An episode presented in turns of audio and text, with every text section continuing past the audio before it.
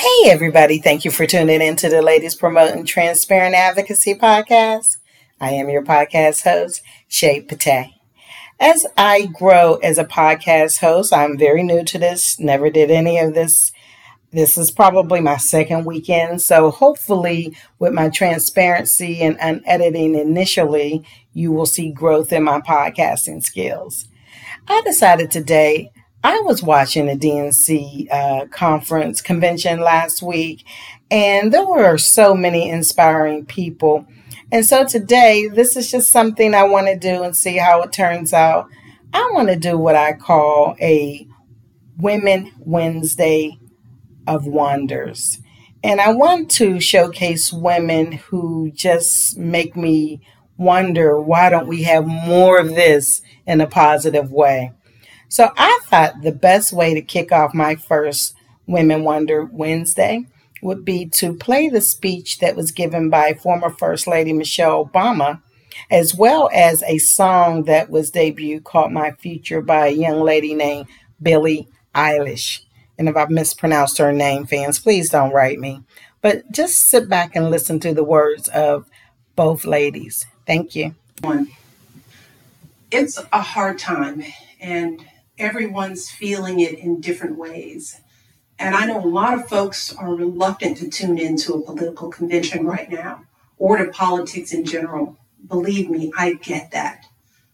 But I am here tonight because I love this country with all my heart. And it pains me to see so many people hurting. I've met so many of you. I've heard your stories. And through you, I have seen this country's promise. And thanks to so many who came before me, thanks to their toil and sweat and blood, I've been able to live that promise myself. That's the story of America. All those folks who sacrificed and overcame so much in their own times because they wanted something more, something better for their kids there's a lot of beauty in that story. There's a lot of pain in it too, a lot of struggle and injustice and work left to do. And who we choose as our president in this election will determine whether or not we honor that struggle and chip away at that injustice and keep alive the very possibility of finishing that work I am one of a handful of people living today who have seen firsthand the immense weight and awesome power of the presidency. And let me once again tell you this the job is hard. It requires clear headed judgment, a mastery of complex and competing issues, a devotion to facts and history, a moral compass, and an ability to listen and an abiding belief that each of the 330 million lives in this country has meaning and worth. A president's words have the power to move markets. They can start wars or broker peace.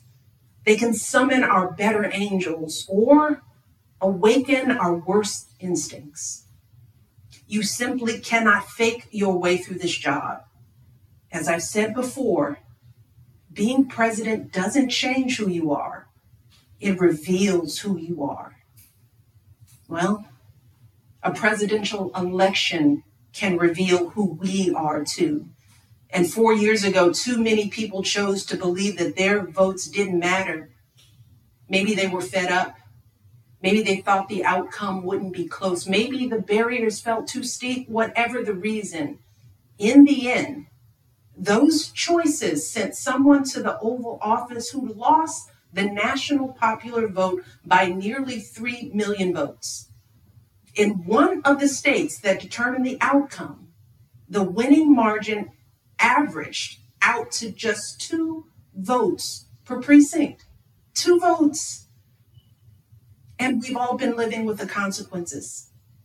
When my husband left office with Joe Biden at his side, we had a record breaking stretch of job creation. We'd secured the right to health care for 20 million people. We were respected around the world, rallying our allies to confront climate change. And our leaders had worked hand in hand with scientists to help prevent an Ebola outbreak from becoming a global pandemic. Four years later, the state of this nation is very different. More than 150,000 people have died, and our economy is in shambles because of a virus that this president downplayed for too long. It has left millions of people jobless. Too many have lost their health care. Too many are struggling to take care of basic necessities like food and rent. Too many communities have been left in the lurch to grapple with whether and how to open our schools safely. Internationally, we've turned our back not just on agreements forged by my husband, but on alliances championed by presidents like Reagan and Eisenhower. And here at home, as George Floyd, Breonna Taylor, and a never ending list of innocent people of color continue to be murdered, stating the simple fact that a Black Life Matters is still met with derision from the nation's highest office. Because whenever we look to this White House for some leadership or consolation or any semblance of steadiness, what we get instead is chaos, division, and a total and utter lack of empathy. Empathy. That's something I've been thinking a lot about lately. The ability to walk in someone else's shoes the recognition that someone else's experience has value too. Most of us practice this without a second thought. If we see someone suffering or struggling, we don't stand in judgment, we reach out because there, but for the grace of God, go I. It is not a hard concept to grasp. It's what we teach our children. And like so many of you, Barack and I have tried our best to instill in our girls a strong moral foundation to carry forward the values that our parents and grandparents poured into us. But right now, kids in this country are seeing what happens when we stop requiring empathy of one another. They're looking around wondering if we've been lying to them this whole time about who we are and what we truly value. They see people shouting in grocery stores, unwilling to wear a mask to keep us all safe. They see people calling the police on folks minding their own business just because of the color of their skin. They see an entitlement that says only certain people belong here. That greed is good and winning is everything because as long as you come out on top, it doesn't matter what happens to everyone else and they see what happens when that lack of empathy is ginned up into outright disdain. They see our leaders labeling fellow citizens enemies of the state while emboldening torch bearing white supremacists. They watch in horror as children are torn from their families and thrown into cages, and pepper spray and rubber bullets are used on peaceful protesters for a photo op. Sadly, this is the America that is on display for the next generation. A nation that's underperforming not simply on matters of policy, but on matters of character. And that's not just disappointing, it's downright infuriating. Because I know the goodness and the grace that is out there in households and neighborhoods all across this nation. And I know that regardless of our race, age, religion, or politics, when we close out the noise and the fear and truly open our hearts, we know that what's going on in this country is just not right. This is not who we want to be. So, what do we do now? What's our strategy? Over the past four years, A lot of people have asked me when others are going so low, does going high still really work? My answer going high is the only thing that works. Because when we go low, when we use those same tactics of degrading and dehumanizing others, we just become part of the ugly noise that's drowning out everything else. We degrade ourselves. We degrade the very causes for which we fight. But let's be clear going high does not mean putting on a smile and saying nice things when confronted by viciousness and cruelty. Going high means taking the harder path. It means scraping and clawing our way to that mountaintop.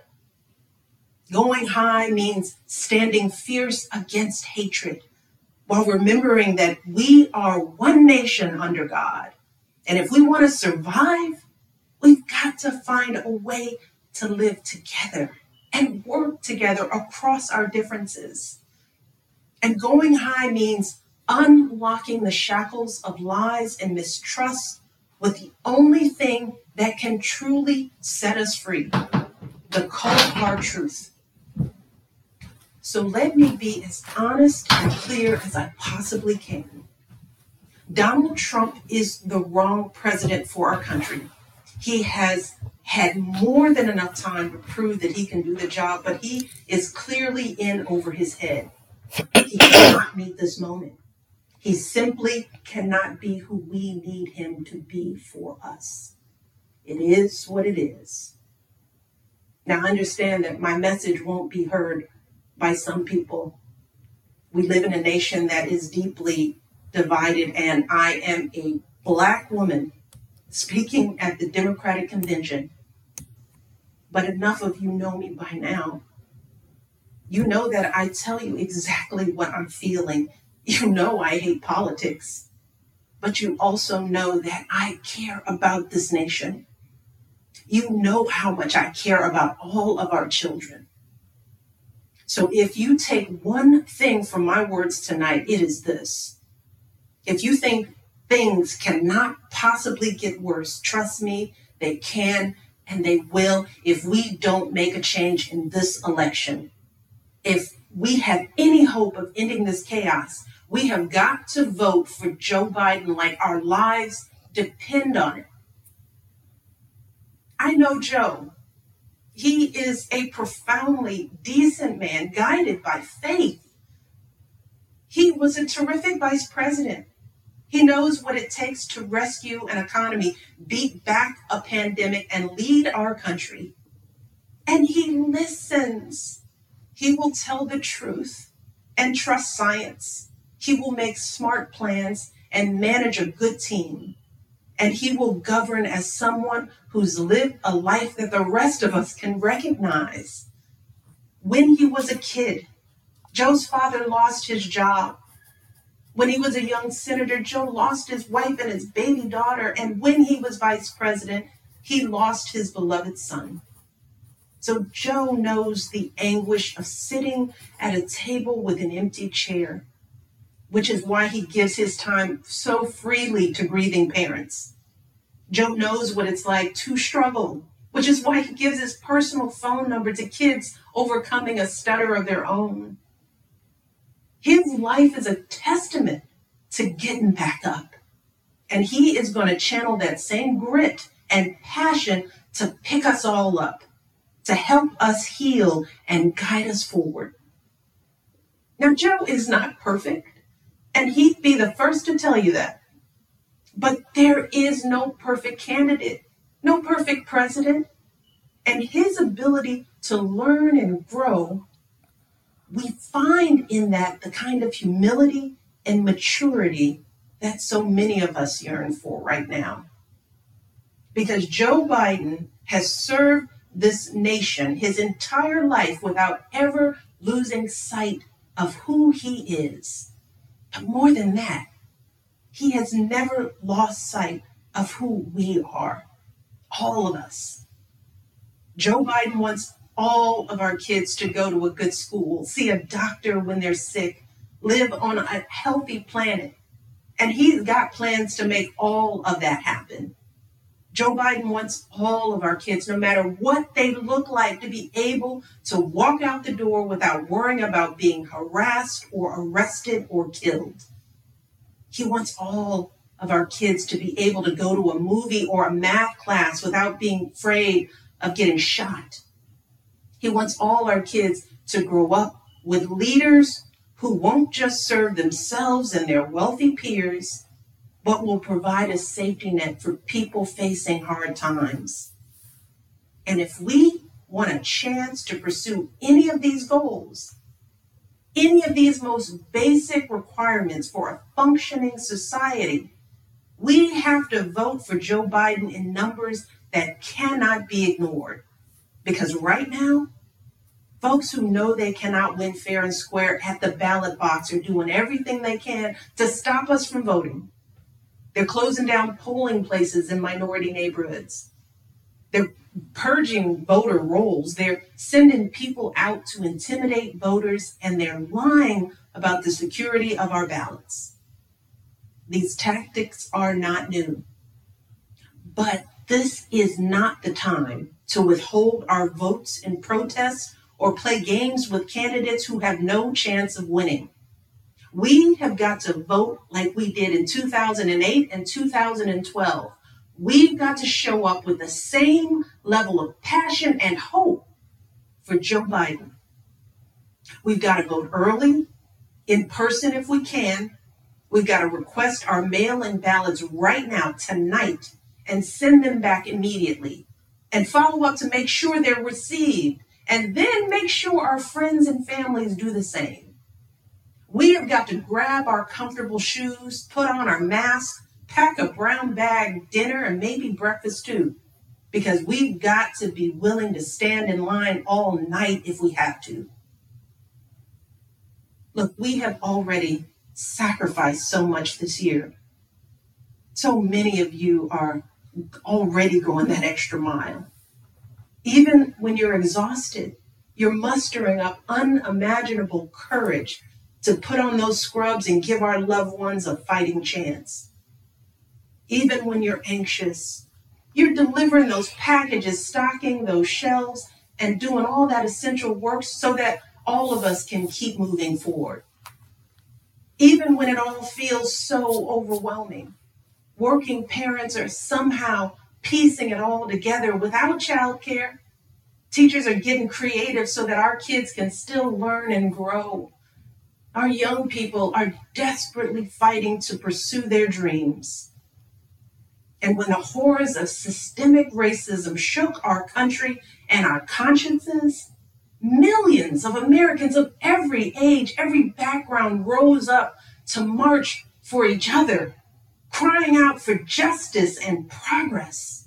This is who we still are compassionate, resilient, decent people whose fortunes are bound up with one another. And it is well past time for our leaders to once again reflect our truth.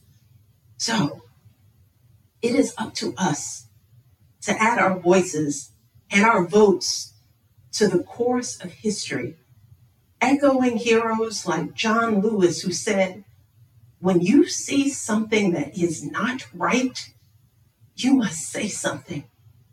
You must do something. That is the truest form of empathy. Not just feeling, but doing. Not just for ourselves or our kids, but for everyone, for all our kids.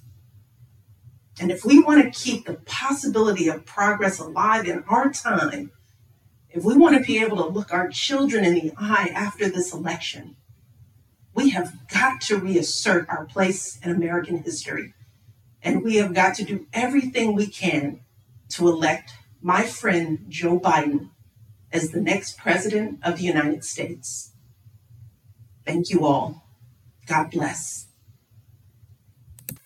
I can't seem to focus, and you don't seem to notice I'm not here. I'm just a mirror. You check your complexion to find your reflections all I had to go.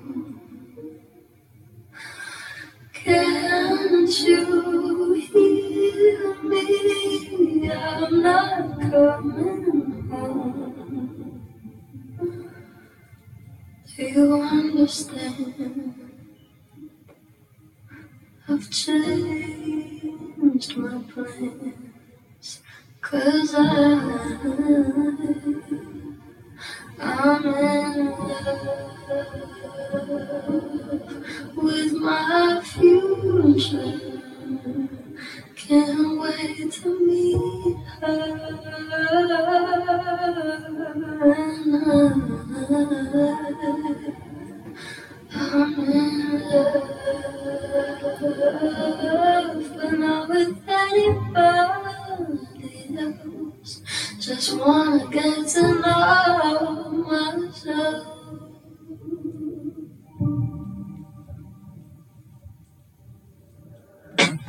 I know supposedly I'm lonely now. No, I'm supposed to be unhappy without someone. But someone know?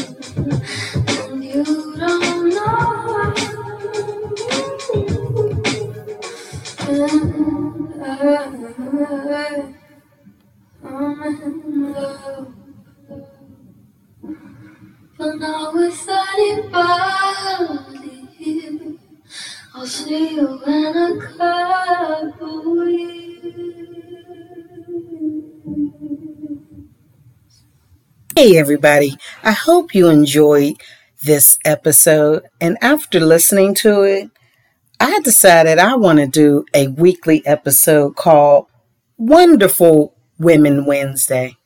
Now, the song that I just played called My Future, the irony is I saw this young lady perform this at the Democratic National Convention this year, 2020. But when I went to look up the song, it happened to be on Tidal under Barack Obama's 2020 summer playlist. And I want to read what he wrote regarding this playlist. It says, Over the past few months, I've spent a lot of time listening to music with my family. I wanted to share some of my favorite from the summer, including songs from some of the artists performing at this week's At Dem convention. As always, it's a mix of genres that travel through various eras. I think there's something in here for everyone, and I hope you enjoy it. And that's what I feel about this specific song. I want to start doing things where I can introduce artists to listeners that may not have even heard of them. And this young lady, like I said, she's up and coming. She's already made history as a teenager, and I'm really excited about her future. So, as she says, she's in love with her future. I hope we can be in love with our future and everyone get out to vote in 2020 and let's try to have a bright future. So, as I always like to end my podcast with the famous question What do you have to say? Let me know what you think about this. And I really would appreciate it if you guys could follow me on Twitter at Advocacy Ladies. That's capital A for advocacy, capital L for ladies.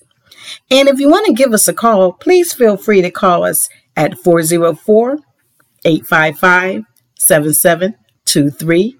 And if you want to send me an email, send me an email on all small letters at podcast host Shay Pate 19 at gmail.com. That's P O D C A S T H O S T S H A P T A 19 at gmail.com. And as always, I appreciate you and thank you for listening. And don't forget my question. What do you have to say? Bye.